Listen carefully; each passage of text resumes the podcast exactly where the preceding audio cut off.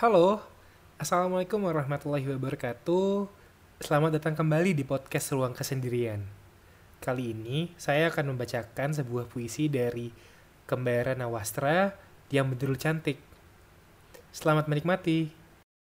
Di saat kau membaca ini, aku ingin untuk sesaat saja kau bisa tertarik keluar dari kompilasi distopia pada si-isi Bentala dan Cakrawala. Aku ingin kau menutup lorong telinga atas caci dan maki yang masih terngiang tentang jiwa ragamu, tentang tubuhmu.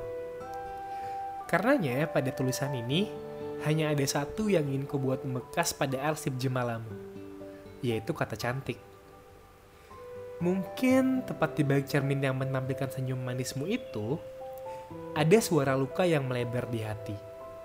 Perihal satu atau dua kata yang mereka toreh padamu tentang wajahmu yang mereka bilang tidak cendayam, tentang kulitmu yang tidak bersalah, atau tentang untayan rambutmu yang lembut dan halus. Mereka tidak sadar bahwasannya hadirmu di dunia ini adalah bak anugerah dari Sang Waruna. Lantaran kau adalah satu yang berhasil menerjang ombak pada samudera. Jangan menangis, Puan maupun Tuan, Jangan membentuk segara pilu yang begitu deras dan tinggi megah sebuah ancala. Jangan membiru hanya karena sesuatu yang kau bawa sedari lahir dan hadir. Wajahmu itu manis, selayaknya teh hangat pada pagi buta. Rambutmu itu ibarat tanah lapang penuh kartika. Netramu yang cemani itu membuat sisi ruangan jatuh hati.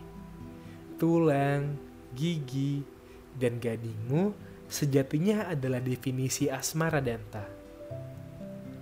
Katakan pada cermin-cermin itu, bahwasanya kau adalah sebuah karya seni paling sani dari tangan sang pencipta.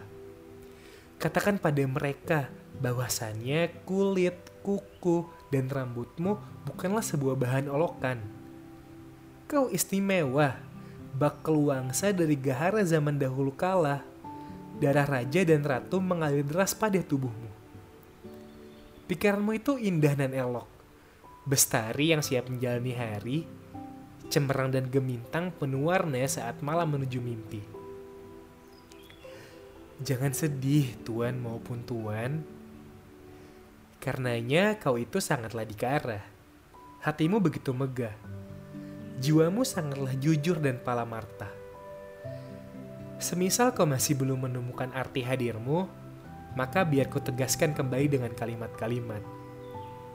Sang pencipta, tepat di meja kerjanya, sudah menulis cantiknya masing-masing insan pada kertas takdir dengan teramat teliti. Sekarang tinggal tugasmu untuk melengkapi catatannya dengan segera senyum tulus.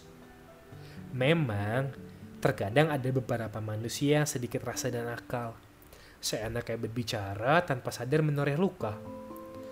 Tapi jangan gentar. Kau cantik apa adanya. Cantikmu tersimpan rapi pada ruangan hati. Cantikmu bukanlah untuk mereka. Cantikmu tidak perlu validasi dari mereka. Ini semua bukanlah hanya sekadar fitur fisik, tetapi tentang sesuatu yang tidak bisa dilihat dengan telanjang mata. Laku, hati, suara, akal, rasa, dan segalanya yang tidak terlihat, tetapi begitu menawan. Kau cantik.